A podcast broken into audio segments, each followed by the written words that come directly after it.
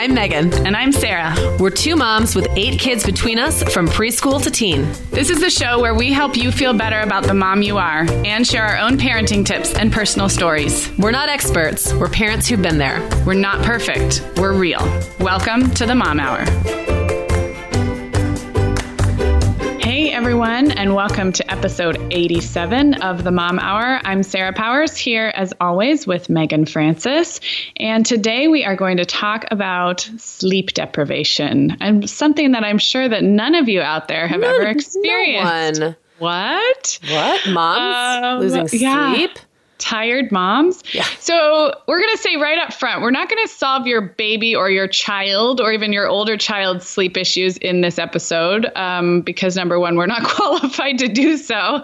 Um, but also because we're going to keep this focused on moms. And there's just those times in our lives, wouldn't you agree, Meagan, where sleep deprivation is kind of a reality. Yeah. And, and I don't mean that you shouldn't take steps or that you can't take steps to improve everybody's sleep, but um, for example, having a newborn or when kids are sick or when you're traveling. So um, I think the context for today is how to cope and how to take care of yourself when you're just in one of those phases where you know you're going to be sleep deprived. It's just part of the reality. Yep, absolutely.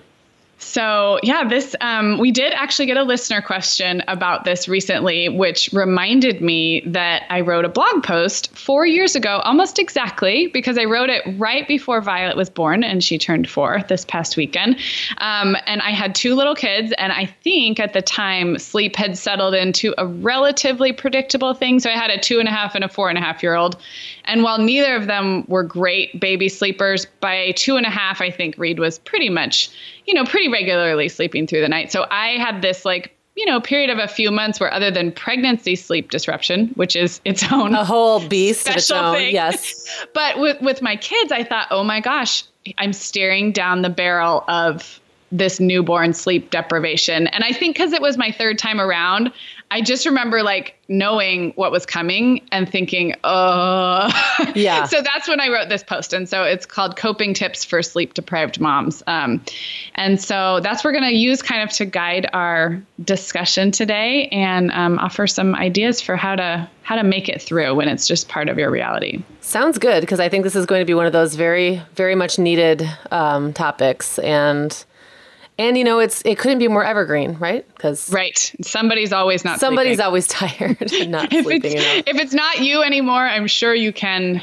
can remember. Absolutely. Um, okay, so we'll just jump right in. So, tip number one, um, and I'm sure we can chat on this for a while because it's a big one, is take care of yourself in every other way possible. So, what I wrote about um, is that self care is kind of a slippery slope. Like when one area of your routine or your health is compromised, it just seems like it's that much harder to take care of the rest of you. Does that make sense? Yeah, when in fact sure. you need it you need it the most. So the tip I offered was, you know, even if you have to write yourself like a daily checklist, just make sure you are drinking enough water, you know, eating as healthy as possible, especially if this is a newborn thing and you're nursing and your hormones are crazy, you know, eating eating as much of the right stuff as possible. Um, getting some kind of physical activity, even just a walk. So all of our usual self-care checklists, if sleep, if getting enough sleep can't be checked off, then check the heck out of the rest of them. Absolutely. Yeah, I think that that that's one of those things like sleep deprivation is so insidious because it starts to like creep into every other area of your life. So it's easy to start like not eating well because you're too tired to cook. It's easy to start, you know, like not showering because you're Yes. too tired to shower. And so when it creeps into everything else, then you just feel rotten everywhere. yeah. Um, And if you slack on those other areas, you feel more rotten. Yep, absolutely. So that's a very Um, good tip.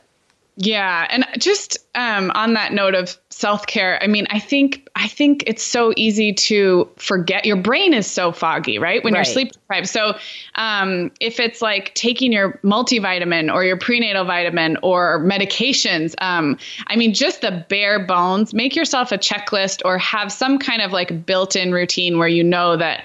Because I just remember waking up from those nights and it almost like didn't feel like a new day was starting. It was Right. like one continuous day. So it can be really hard. And especially if you're home, it can be really hard to kind of um, have the structure of a normal day. So whatever you can do to keep drinking water, eating healthy, um, taking your medications because those will help kind of offset just that awful feeling of sleep deprivation. Let's talk a little bit about physical activity because when you're Yeah. really, really tired, that's like the last thing you want to think about. Right. But it really, for me, was always one of the most helpful things. Um, and so it didn't have to be, you know, cr- like crazy. I didn't have to go to a, you know, high impact aerobics class. Right. Um, yoga or a nice walk around the neighborhood, stuff like that would was one of the most like when you're in that really, you know, I call it like a nap attack where you Yes. feel like you're just starting to fog over and there's no way, there's just no way you're keeping your eyes open. Right. If you can't at that moment indulge in a nap, but you could put a baby in a stroller and go for a walk, Yep. I have found that that really does somehow manage to kind of hit the reset button a little bit and allow you know allow me to power on till the end of the day. Often, Yes. And I also think there's a mood. I mean, I'm sure I know there's science behind this, but it can also be a mood lifter to get that just a little bit of blood flowing and um, a little bit of physical activity because we know that grumpiness and almost kind of, um, you know, not clinical depression, that's its own thing, but like a, just a malaise with being so tired. So I Yeah. think the physical activity, yeah, can help kind of wake you up and give you maybe another few hours of not feeling like you're going to pass out, but also a mood boost, which is can be really important, especially if you've got a bunch of kids needing you. You know, absolutely. grumpiness is part of it, and you know, don't beat yourself up for it. But whatever you can also do to kind of keep keep your mood up. Um, so yeah, And you know, the nice thing about too, like if you can, I mean, I know it's not always an option for everyone, but if there's any way you could say, make an appointment to indulge in a massage, and it's one of those things that you're able to get away and do, and you've got it on the calendar, so you know it's not gonna not happen, and you're away from your home and you're in a comfy, cozy, warmed table. Sometimes that can like double as sleep time. Yeah. and it's somehow easier to fall asleep sometimes when you're not in your own space. So Oh, like, yes. you We're gonna- need a nap, we're gonna get into that. yeah, we're going to talk about how hard it is to nap just Yeah. on command a little later. But yeah, no, I think that's a great that's a great point. Um, yeah, for a little while i was um, when i was going through a really stressful time and not sleeping super well i was going to this like local day spa thing i got a Mm-hmm. free membership for a month long story but anyway they had those um those red light therapy beds so you, it's basically like you're just laying there and i don't really get it it's like supposed to increase the collagen in your skin and da da da so i would go in these beds and it just it feels like you're in a tanning bed but it's not a tanning bed Yeah. and every time i was in there i would fall asleep and i realized it's something because there's like you have those like light uh light protecting Mm-hmm. or eye protecting goggles on and it's loud. So it was like being in a white noise machine yeah, for like, you know, 30 minutes. that's like heaven if you have small children. Yes. and I would zonk out every time I was in there. And then I started going all the time, but I wasn't going because of the red light. I wanted like the Yeah. nap out of it. So Awesome. I was going like every day because I had the free membership and I was like, I'm just going to, uh, hello, is the red light bed open? And then that one wasn't open. I didn't care what I got. I was like, is there any bed like thing that I could put goggles on and like lay down for a little while? And every time I'd fall asleep. So sometimes you're like, you really, I don't know. The, Yeah. There's the feel good aspect, but there's also that getting out of your usual Yep. environment makes it a little easier to catch those little cat naps. And I would um, I would extend that to maintain your if you are someone who you know has a hair appointment every three months or gets your teeth cleaned every six months, you know, uh, maintain those kind of self care appointments. I mean, we've talked on other episodes about the importance of you know all of your regular checkups and you know that that is a part of self care is staying on top of your own health and wellness. But um, maybe there's not a direct link to sleep deprivation, but I just think that in general, keeping up your your health and wellness as a priority can offset. We know we know what sleep deprivation does to your overall health. It's not a good thing uh, for a long period of time. So, given that we're in a season where we're not sleeping, kind of boost everything else up in priority. Um, Yep, just to sort of absolutely. offset. All right. So, tip number two um, is get strategic with your co parent. And what I meant by that is if you are a two parent um, or two partner household, um, I don't necessarily believe that nighttime, like parenting, especially of a newborn or new baby, has to be shared equally. I think that's a very personal decision. But I, I would recommend getting on the same page and kind of finding out like the the system that works for you because there could be a lot of grumpy like shoving the person next to you in the night saying oh it's your yep. turn. Um, and that can create a lot of resentment over time. Um, and so i'll just share what worked for us but the reason it worked for us is because it kind of followed our own energy patterns and when we were most tired and not tired. So it's not i mean anything can work but i would recommend when you're when you're awake and not in the middle of the night kind of having a conversation or a series of conversations about what the expectations are at night so that you're not also fighting with your spouse about getting up with the baby. So, um, what worked for us is I would go to bed in the newborn days or other times when we were sleep deprived. I would go to bed as early as humanly possible, as early as 7 or 7:30 mm-hmm. sometimes in the thick of it because I can fall asleep like at any time in the evening. I can fall asleep. That's never an issue for me and I get my best sleep in the first few hours of the night. Um, and that's still true for me. I don't go to bed at 7:30, but I always get my my deepest sleep in the first two or three hours of the night. So I would go to bed and I would leave a newborn downstairs with Brian, whether the baby was asleep or awake. I was just off duty, and I would go to bed, and he would stay up with the baby until it was time for a feeding, like a must feed, not just like I'm a little fussy and I want right. the boob, but like legit hungry, or until he got so tired. So sometimes he'd be able to stay down there and buy me like four hours. Sometimes maybe that maybe you know, the baby would be hungry sooner. Sometimes I'd like stumble down, nurse real quick, and go right back up. But he was on duty.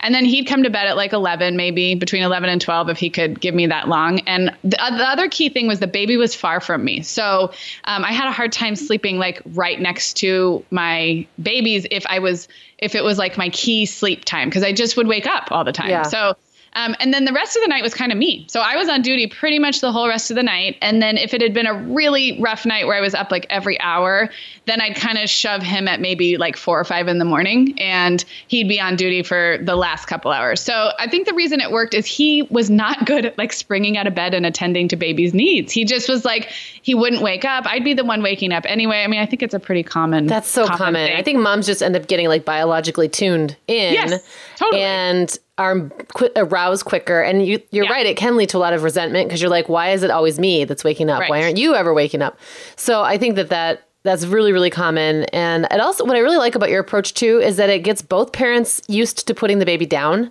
mm-hmm. um, so that you know like if brian was the one putting the baby down before he came to bed um, for the night and you know then you guys are switching off yeah. then he's getting then, then not only is he getting used to doing that but the baby's getting used to him Mm-hmm. putting her mm-hmm. down or him down.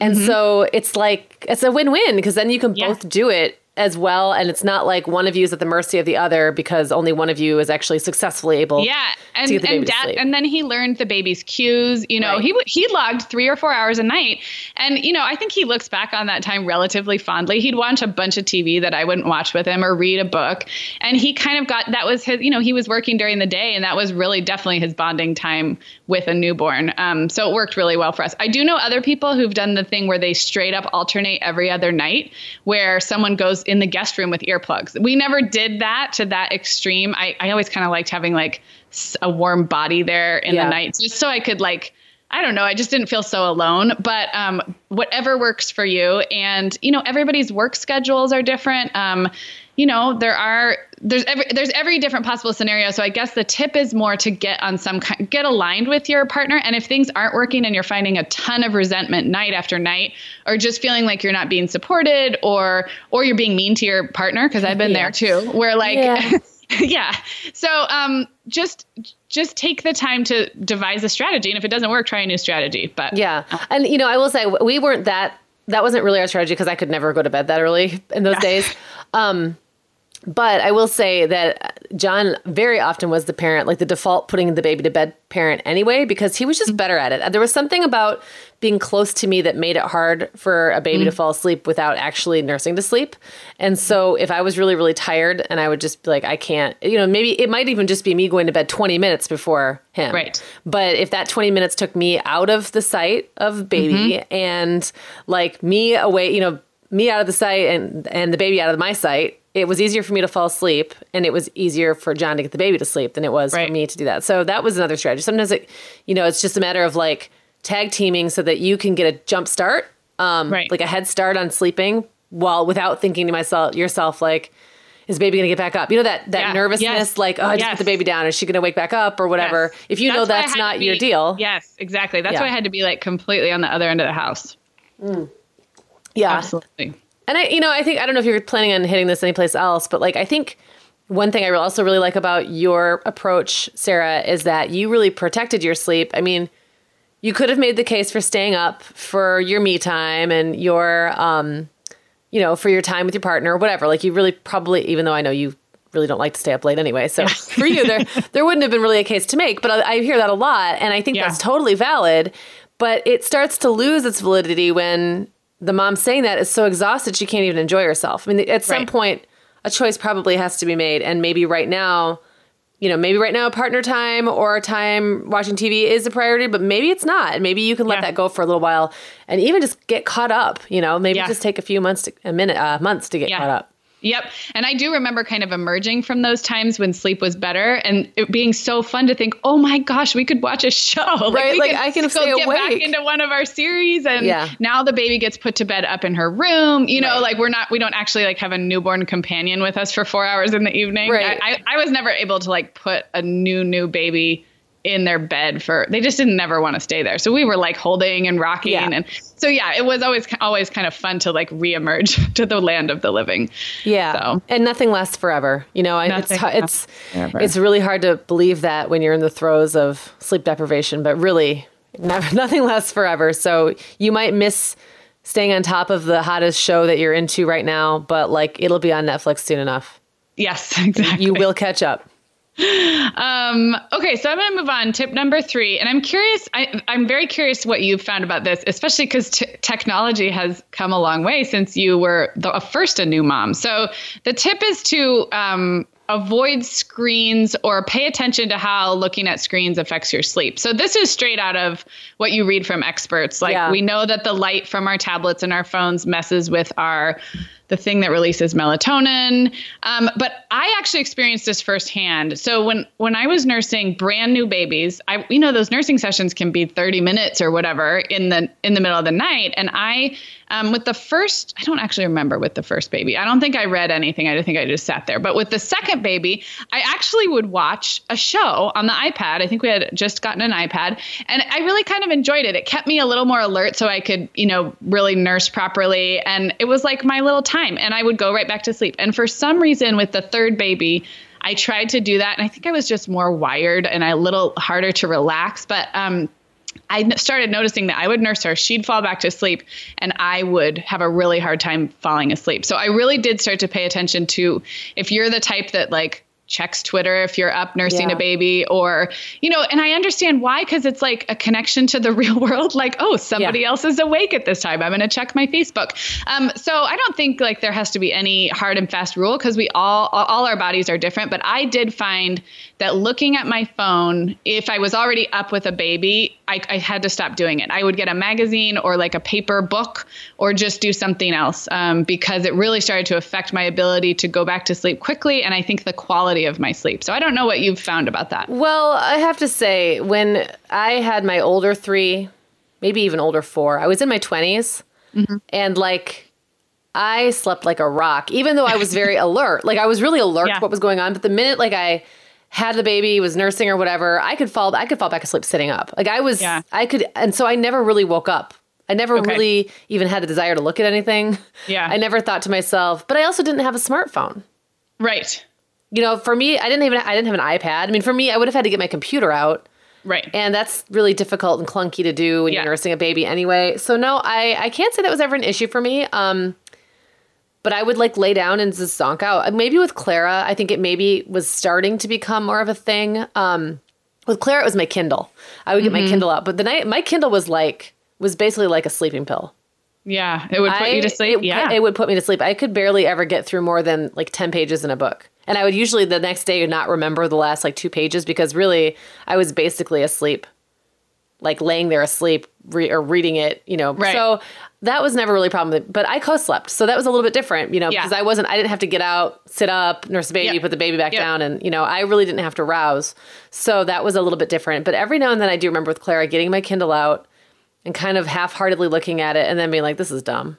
Yeah, I can't. And how are you? How are you now? If you woke up in the middle of the night now for some reason, would you reach over and look at your phone mindlessly, or if you did that, would really- it keep you awake? I really try not to. The Yeah. stuff that I would look at now would probably be Facebook, and honestly, it would it would give me so much anxiety yeah, that no. I, there's been times like that I've gotten up and I don't know, like just thought just was kind of restless, and I'll look at something that I think will be calming. Yeah. I don't necessarily think it's the screen itself that does it to me. It's more like the content. right. Um, yes. I am a little touchier though. You know, now my sleep isn't as deep and like, I don't know, I don't crash as hard as I used to. So now, Mm-hmm. like, I can get up and if I wake up to go to the bathroom at four, sometimes I'm just up and then I have Yeah. to really like put myself back to sleep. And that never used Yeah. to be a thing for me. So I really do try to stay away from my technology at night in general because it's not going to help. It's only yeah i'd hurt. be i'd be curious what our listeners have found about this um, just because i think everybody's bodies are so different but um, if you listeners have any um, opinions or if Yeah. you've really noticed really noticed a difference in how screens affect um, your also your ability to fall asleep that's when you always hear about it is don't do any screens an hour before bedtime but just like you were saying it doesn't some things don't apply like that would not apply to me because i could fall asleep I mean, I could look at Facebook and then put my phone down and fall asleep immediately in the evening. That's just how I am. But um, yeah, I would love to hear from people how what people think about that. So Yeah, absolutely. comment on the show notes. All you youngins, tell us Yeah. how things are for you. or do you look at Twitter in the middle of the night while you're nursing? Because I definitely did for a while. I, I just felt, yeah, I just felt like it kept me company. And I was always one that did want to feel a little more alert, especially with brand, brand new babies. I felt mm-hmm. like I needed, I don't know, like if nursing wasn't going perfectly yet, or, and I, I had to change diapers in the middle of the night. I feel like true. in those early, Yeah. yeah. Yeah, so, it's different when it's like a little tiny baby. and- yeah. Um, but I think also when it's a little tiny baby, that's when I think John and I were doing more active handoff. Yeah. And then we would kind Yeah. of settle into like a routine around, you know, like maybe four months where I was Yes. more actively taking on the nighttime parenting because it became Right. less intense. Right, So exactly. yeah, things Yeah. change. And, and I have to say, if you if you have to, you know, I'm not advocating for looking at screens in the middle of the night, but really, if you have to look at something, probably just look at Instagram. It's like it is like the, my happy place, you know. Oh, it's, Oh, totally. I don't ever see anything on Instagram that gets me all fired up and mad. There's No. nothing I have to like. There's no words I have to engage with usually. No, no links, no pictures. clickbaiting. No, exactly. It's just pretty pictures. So I know, I know. I'm I'm all over it. It's my favorite. Um, okay, so moving on. Tip number four is um, figure out your natural daytime rhythm and use it to your advantage. So this is something we've actually talked about on this podcast when we've talked about our own routines. Um, so I'll just be brief and then we can kind of comment on it. But um, I think it's really great to know when what your own energy patterns because when you're sleep deprived, they become that much more important. So in the post, and I will link to it in the show notes, I talk about how I'm a natural morning person. So even if I've had a horrible night's sleep, my best chance for feeling good and taking care of stuff is in the morning. And I'm terrible in like the late afternoon is not a good time for me. So what I would do is I would plan outings or errands actually for the afternoon because like we talked about with exercise may sound counter act, counterintuitive but i would try to get us out of the house in the time of the day where i was the most kind of sleepy and grumpy because just like we were saying sticking around and just sort of wallowing in your misery was not working for me and i would just look at the clock and wait till Brian would get home or wait till I could put yeah. somebody to bed. So, um, whereas in the morning, I could, I was better at home. I could kind of multitask and I just had a better mood. So I guess just knowing your, knowing your rhythms and then even if you can't get extra sleep out of them, sort of planning your, planning your day and planning what you need to get done, whether you're working outside the home or inside the home, um, around those energy patterns. Yeah, absolutely. I mean, and mine were different than yours. Obviously, we Yeah. were very different. but um, yeah, I did the same thing. In fact, that's if I had to pick like one strategy that's been my lifesaver as far as being a working mom, working from home, having many children, blah blah blah. It's been like really recognizing when I'm up for something and when I'm not. Mm-hmm. And what times of the day am I more mentally energetic, and what times of the day am mm-hmm. I more physically energetic, and mm-hmm. what times of the day do I just it's kind of a wash, you know. And what times of the day do I really need that walk or that movement? And I, you know, y- you can read a million studies, and some will say like, don't exercise close to bed or blah blah blah. But I, it's so indi- it's so individual, and I honestly do not find that um, walking or doing yoga or something like that close to bed messes up my sleep. That for me, because it's for me, I don't Yeah. go to bed that early, so it's not going to really. Right. I'm not going to 9 p.m. classes, you know. Right. Um, and I'm also not doing super intense workouts. Like I'm kind Right. of like you, like we've talked about. I'm sort Right. of a, eh, Yeah. but I'll work out ish. Um, but I've never found that to be. I've found that to be more helpful than not. Uh, Yeah. but your miles may vary on that, you know, and for you, maybe you know, it, it could be totally different. And for me, also, we were going to talk about napping. I know that napping is a big hot topic issue because it's not easy always Yeah. to nap, but some times of the day are probably better for you to nap Right. if it's possible. Like, Right. I can nap within like an hour of getting up really easily, which is funny, right? But I can that do that. funny. And a lot of babies take morning naps. Yeah. So, yes, that's true. You know, that could be an option. Um, I'm also really good at like about a 3 or 4 p.m. nap. Mm-hmm. And then I'm I can't nap any other time of the day really. That's Okay. it. And I also find that my naps have to be like 20 to 30 minutes long or or they just make it worse. No matter Yeah. how tired I am, if I take a 2-hour nap, I regret it. So. Yeah. Yeah. Um, no, the other thing that came into my mind as you were talking was knowing your energy patterns, I think, can also help with when to be social. Um, Yeah. I think for brand new moms, um, feeling alone is a big issue. Um, and I would just find myself feeling really grumpy and kind of isolated the more tired I got. And those late afternoons were that was prime time for that. So I'd wake up, have coffee, you know, get the day going, and I'd be fine being around the house with, you know, my little kids or my new baby. Um, but it's something about that, like, it's not soon enough to look forward to dinner, and I don't really want to make dinner. And I just feeling, you know, like needing adult company. So if you know those things about yourself, even with regard to just social time, um, there's nothing wrong with connecting online, of course. But I do think that you know getting out in the world and seeing people, if you can put those things on your calendar, or know know that you're at least going to go to the grocery store, like see other adults, um, and and just again, you know, matching that up with the your the rhythms that you know about yourself. Sarah, that reminds me, like what time do you you, you don't still go to bed super super early? Like what? No, I go to- 9? No, I go to bed like 9:30 now. 9:30. Okay. What time Like do you ma- what time do you usually have dinner? Um, we eat pretty early, like six. So I was gonna say like our if I had to say like just pick a time out of the air, we usually eat like around six Uh-huh. But there are nights that I give myself permission to start making dinner when the kids get home from school, which is four o'clock, and serve it like at five. Now, Yeah. not everyone, maybe not everyone will be there, but what I've noticed is on those days when I'm just didn't get enough sleep or I'm grumpy or tired or low energy for whatever reason, I just can't just keep putting it off. Like Yes. it's more worth it just to make the dinner. People will figure out how to eat it early. Yeah. And then if no one's hungry, like they can have a plate later.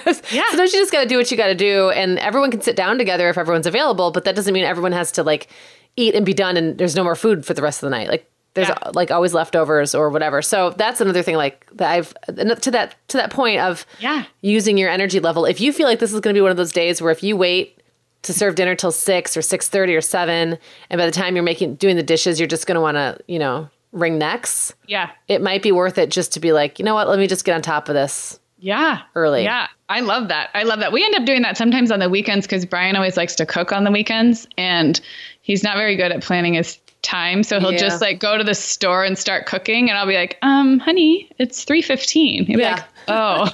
like I guess we're having like the old fashioned four thirty Sunday dinner. That's kind of Um, we did that on purpose just because because Yeah. we're all sitting around all day, so it seems like Yeah. the day's been going. It seems like so much time has passed. I'm like, oh, I'm starving. Yeah. and then I'm like, oh, we're making dinner, and it's you know it's going to be served at four. Okay, that's weird, but who cares?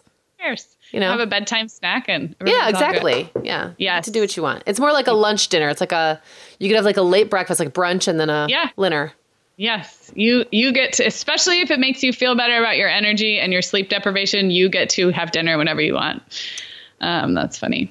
Okay, so ready to move on? Yeah. Okay, now we are going to talk about the old advice to sleep when the baby sleeps, which I yeah. had a really hard time doing. I just always felt like pressure. Like, first of all, my baby, my new babies, my newborns were terrible. They were catnappers. Not a single one of the three did like long three-hour stretches of sleep during the day. Or if it if they did, it was so unpredictable that there was never like it was just it was that magical one time of you know. So I just had a really hard time. They'd fall asleep or I'd put them down somewhere and then thinking, okay, now I got to take a nap. Quick, lie down, Right. close your eyes, rest. Um, so it just never worked for me. How about you? Were you able to sleep when a baby slept? I was able. I wasn't always happy about it. Um, Yeah. I, I was very much about sleep, like like a do what I got to do kind of person because it was Yeah. so important to me, and I really needed a lot of it. Um, I don't need as much now. I really am starting to kind of, I think, get to the age now. You know, they say the older you get, the less sleep you need. I, Mm-hmm. I feel like I just need less than I did then. Maybe because what I'm getting is so much better quality anyway. Right. But, but also, I just I feel like I I can play a little more fast and loose with my sleep now than I could then. Mm-hmm. And um, I I think that there was definitely times I did sleep when the baby slept. Uh, I don't know. Like I don't really Yeah. have a.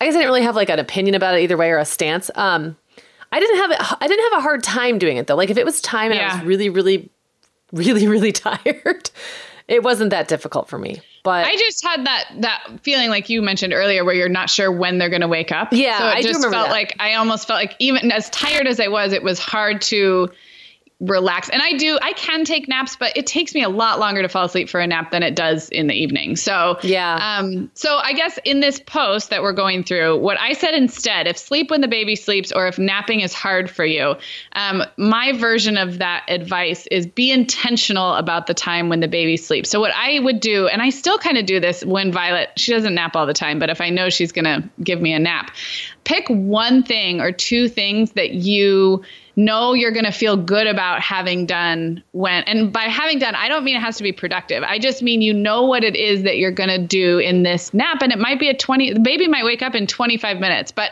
Right. sometimes getting all the dishes done feels really really good. Sometimes it's taking a cat nap. Sometimes it might be calling your best friend and having an adult conversation. So i would always try and pick one thing and it was almost like okay now the, the clock starts now. We don't know how long this nap is going to be. So what am i going to do that's going to make me feel better my mood Yeah. my sleep my per, you know myself um, and then after that it's kind of bonus time but what what doesn't work for me is opening up my computer and looking at facebook nope, that doesn't look for work for me either. I never that's did. your yeah. entire nap you Yeah, know yeah, yeah. so um, I guess instead of sleep when the baby sleeps, know what you want to do when the baby sleeps and do that thing, even if that thing is to watch trashy TV. But if that's your, if that's an intentional choice, then go for it because Yeah. I feel like we get so few of those moments and it can feel really yucky when it's like, oh, the baby's up and I didn't do anything. And again, I don't mean, I don't mean anything productive. I just mean anything that I wanted to do.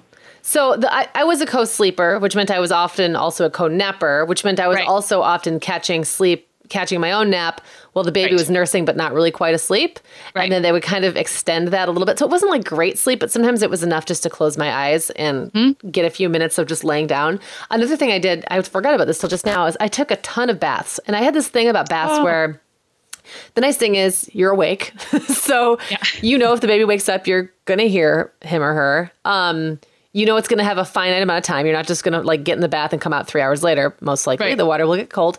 But it was almost like the effect on me was almost the same as if I had taken a quick nap. It wasn't hmm. the same. It didn't give me that energy, but I could close my eyes and almost doze. It wasn't really I wasn't sleeping, but it was kind of like that sensory deprivation mm-hmm. almost being immersed in warm water. It just was like a, a rest. And I remember feeling really good. I, I remember taking like sometimes more than one bath a day when, when babies That were is- little. that is really interesting. And I think it's such a smart strategy for going back to like the self care thing we were talking about at the beginning, because it is, we've talked on this show, I think, about how like feeling good sensorially is a form of self care Yeah. and kind of paying attention to making your body feel good. So I think that's so smart. I don't think I ever, ever took a bath.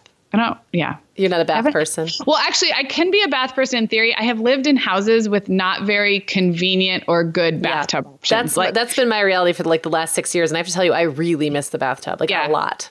So I, I like a bath in a nice, big, clean tub, but tub, I have yeah. not had one of those in a long time. so- no, especially if the only tub you have is also the one you share with your children, because Yeah, it will not be clean. It will be full of toys and And you know what has happened in sticky stuff, and yeah, it's gross. But yeah, that was always a strategy of mine for sure. And you could also that's something you can also do if your baby's really little.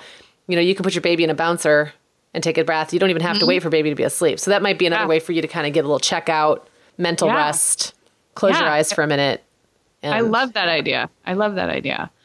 Um, okay, well, that was the fifth in this actual post that we were going to go through. The fifth and final tip. Um, that post is was written for the Happiest Home, which was the blog that you and I used to have your blog that I contributed to. Um, so we will link to that in the show notes at themomhour.com. But I have a couple more things I've thought of, and I'm sure we can um, just offer a couple more ideas for sleep yeah. deprivation. Um, the one other thing that's not in the post I wanted to talk about is caffeine. And again, oh. we're starting to repeat ourselves here, but know your body. I um we, I've said this before on the show. I have a, a very extreme need for caffeine first thing in the morning, but I actually don't have very much of it, and I don't like the feeling of going back to caffeine throughout the day. It doesn't it it messes with I, it just doesn't sound good to me and i don't it, it might perk me up but not in a way that feels good you know it's like jittery no, yes. which is so funny because i i am so dependent on it for first thing and i have one really strong cup of coffee but then i i really it doesn't do well for me. So I see these like posts and a lot of like memes and articles about moms just pounding coffee throughout the day. And that makes me want to throw up. Not like in a judgmental way. I just feel like Thinking I would throw up. Yeah, you yeah, know, that's so, I think it's worth uh, re-examining your relationship with caffeine if if because the way I felt about it was, um, and I had a serious like Mountain Dew addiction for a while. So here's my thing now. Now, for the last 10 plus years, I drink a cup of tea when I first get up. Sometimes I'll have a second. Any more than that, and I usually have the second like an hour or two later. And mm-hmm. it's tea. It's not really that heavily caffeinated. And I actually don't even let it steep that long because I don't like it when it's super strong. Um, mm-hmm. But when I was younger, like in my 20s, I had a serious Mountain Dew addiction to where it got to where I was drinking like two or three of those 20 ounces a day Ooh. because it was never enough, right? It would like yeah. get the first, and it's not just caffeine, it's sugar. It's like the kind of sugar that just gets right into your blood, like right away. I don't, I can't describe it. Um, it's just this really weird feeling. And yellow. I think the yellow yeah. that yellow is like chemically tweaked to make you, you know, to make you really, yeah. um, really spiked up. But what I noticed it would start to feel like is if I was layering that on top of sleep deprivation, I would feel like a floating sleeping head attached to like a motor that was going out of control. That's the only way I could describe it. It was like a balloon head. Yeah.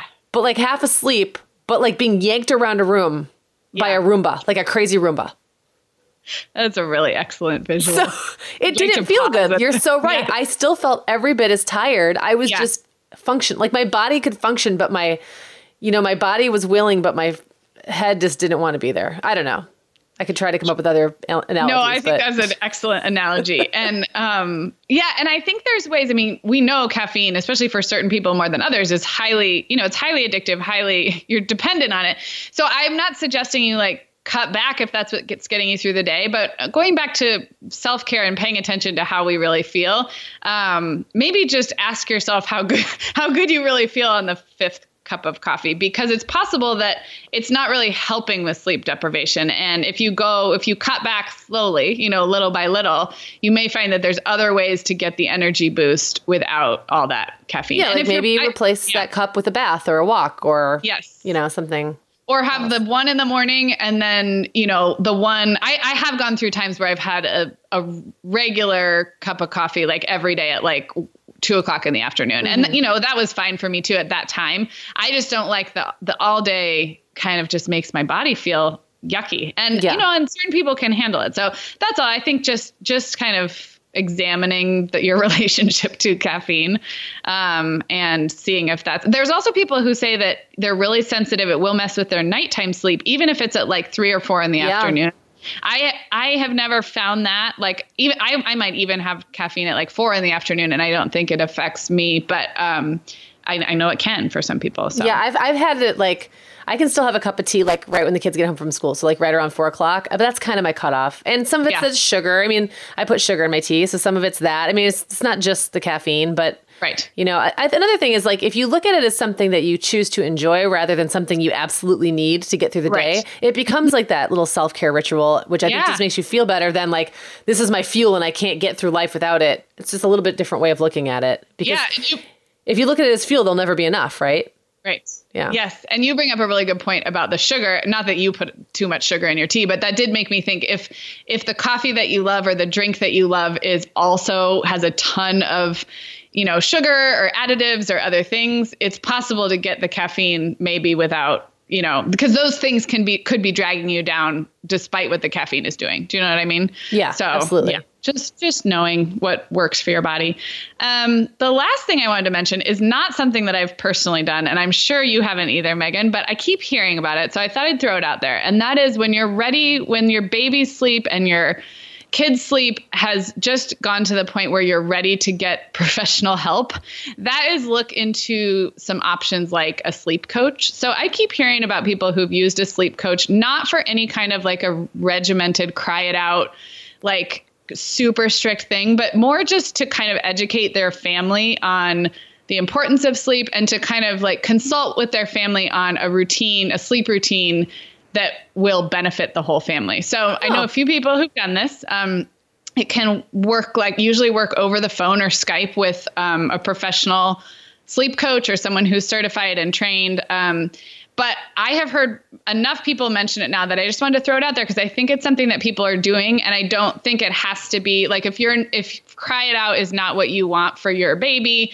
But there are some families where sleep has become such an issue with kid multiple kids getting up and you know that that you need to call in a professional and i think we should acknowledge that there's times in our kids lives whether it's like developmental delays or needing yeah. support at school or our own mental health that yeah absolutely calling in an expert if only for you know a few sessions to say okay tell me tell me what you're doing when your baby's crying all night. And let's right. look at you know here's some science behind it and here's what you what you can expect developmentally. So um, i don't have any specific sleep coaches to recommend right now but um, i would love to hear from our listeners if they've worked with one. Um, i do have a friend who's a um, social worker and family coach who does some sleep coaching, and I will link to her in the show notes. But um, I know there's a ton out there. So I would be curious if our listeners have tried that. Um, and just know that there's professionals out there. If you feel like your sleep has wrecked your family to the point yeah. of needing a professional, I think it's, you know, it's not a bad thing. That That's so true. And it's like just a fresh perspective. Um, especially if you have, you know, like more than one child. It, sometimes when when things just get off track, it's almost it can feel almost impossible to put it back on by yourself. It's like yes. you've got two kids who are sleeping completely different patterns, and then mom and dad have different patterns, and maybe the work schedules aren't jiving or whatever it is um, how do you make all that work? And just having like anything, you know, like yeah. anything where someone from the outside can look and say, "Oh, well, have you considered this or that?" I think that's really smart, and it doesn't surprise I, me that that's becoming a thing now. Yeah, and I think technology has made it a little easier where you could work with someone remotely, just like just like we work with anyone remotely.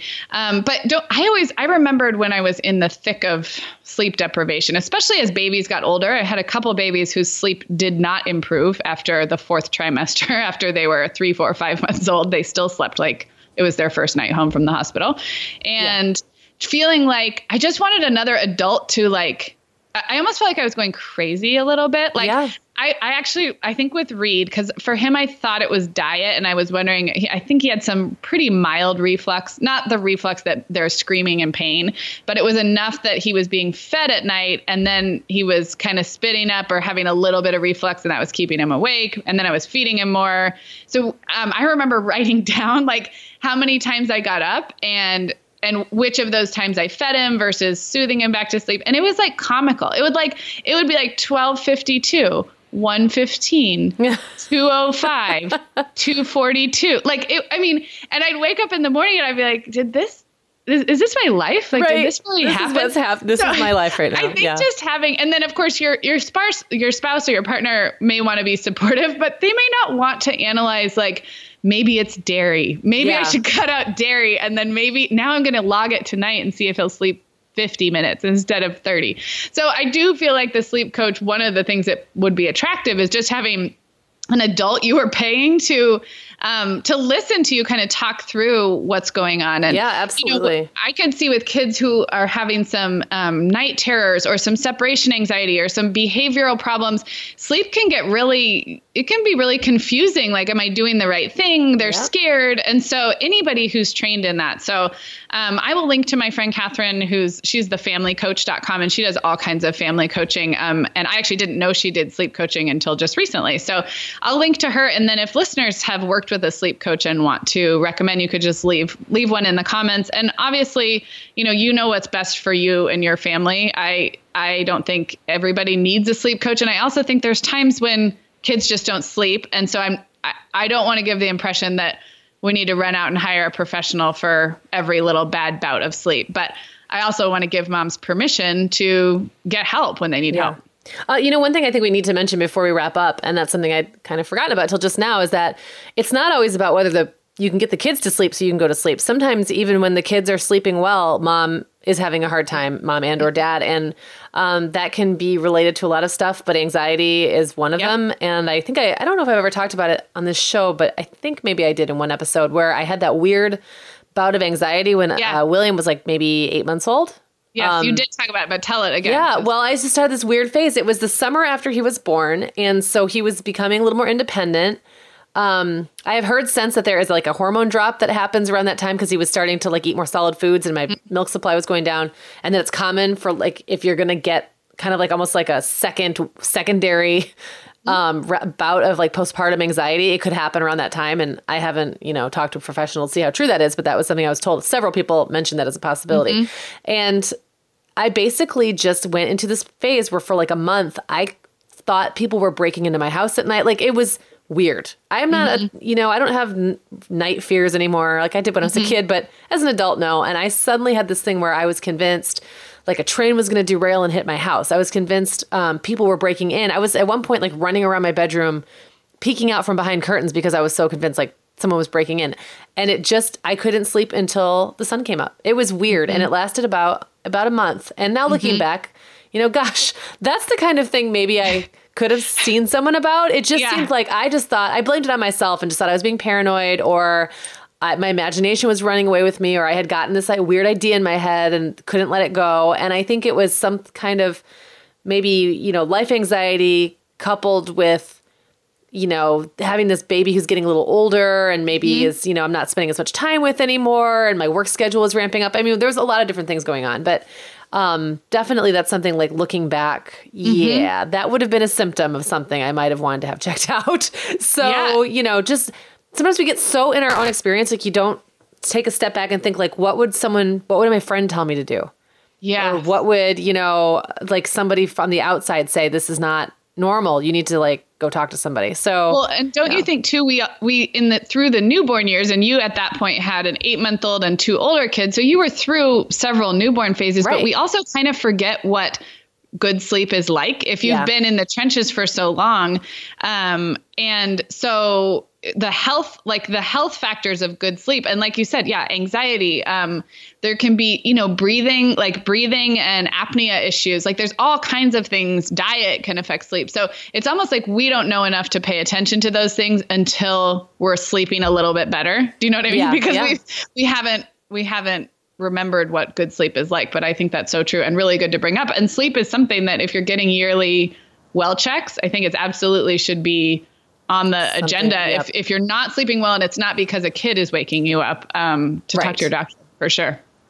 Yep. So did we cover all the ground? Did we I solve everyone's so. sleep problems? Probably not. Sorry. Probably not but we gave some tips for how to deal. Yeah that's true we did that. I'm curious did you sleep through the night last night? Uh yeah i think i did too i mostly always do these days I know. I, I mostly always do. I think Reed has a cough right now. And actually, talking about nighttime anxiety, that is something that used to trigger because I had two babies who'd get really bad coughs at night. And it got to the point where even if a kid had a minor cough, I would hear it and then oh, just okay. like wait to be, you know, in the steamy shower and doing the whole thing. But no, Reed has a cough. So I think I woke up and heard him coughing last night and then went right back to sleep because it's just it's okay. how it is when they're six right. and a half. Like it's not, yeah. they're not croupy and feverish. And so, yes, I think I was, I think I woke up briefly at like 1.30 because he was coughing, but I never had to get up and woke up. You know, it's funny. Owen has been sick um, with like a fever, which makes him like the saddest little boy ever. He, and so he, last night he didn't, but he has been coming into my room and just kind of moping around by my bed and needing a little attention, a little hugs. And, you know, so, um, one night he slept on my floor. He just wanted to be oh. kind of close. But um, no, last night not. And I have to say, like, I never would have said I would be this person. But getting up so early now really has helped regulate my sleep. I have to say. Yeah. So yeah. I sleep pretty well. I don't ever feel like over like I've slept too much, which I think was sometimes is also something that you know if you're if you're just in bed but you're not actually getting quality sleep, but you're just kind of dozing. I think Yeah. that can make you feel worse sometimes. Yeah. So Are you still now that you've had the radio job for a while? Are you still finding pretty regular get to bed times, or do you sometimes feel like, oh, I could stay up for another hour and cheat yourself at that end? Um, I stay up. I kind of can judge it now. Like I can kind of tell by because I'm usually at the station Monday through Thursday mornings, and then sometimes on Friday, but not every Friday. Um, so by Thursday, I'm really starting to hit a wall. like that's the night I really feel like Wednesday night. I really need to get to bed at a decent time because otherwise the next day I'll be just kind of a zombie. But I can kind of fudge it by like an hour now. So for a while, I was trying to go to bed at like 9:30. Right. And now that I'm used to it and I fall asleep right away, I can push it back to like 10:30, 11 most nights and I'm fine. Right. It's still Right. close to 7 hours. So Yeah. And seven good hours, like seven good hours. Yep. Yeah. Because now they like now I'm in that routine. I just go to bed and I just fall asleep. So Yep. Yep. Oh, well, for those of you out there for whom seven uninterrupted hours of sleep sounds like it will never happen, it, it will happen. You may voluntarily sign up for a job that requires you be out of the house by 6 a.m. Yep. Um, okay, well, this was really fun. I hope um, we've offered some good tips, and everybody can check out the show notes at themomhour.com. Just look for episode 87, and um, I'll link to the thing, the the post that led us through the first five tips, and um, a few other things as well. I'll link to in the show notes, so you'll find them at themomhour.com. You can always email us hello at themomhour.com, or just leave a comment right on those show notes. We love hearing from you. Sleep as well as you can, ladies. Sleep well, ladies. We'll see you next week. Bye.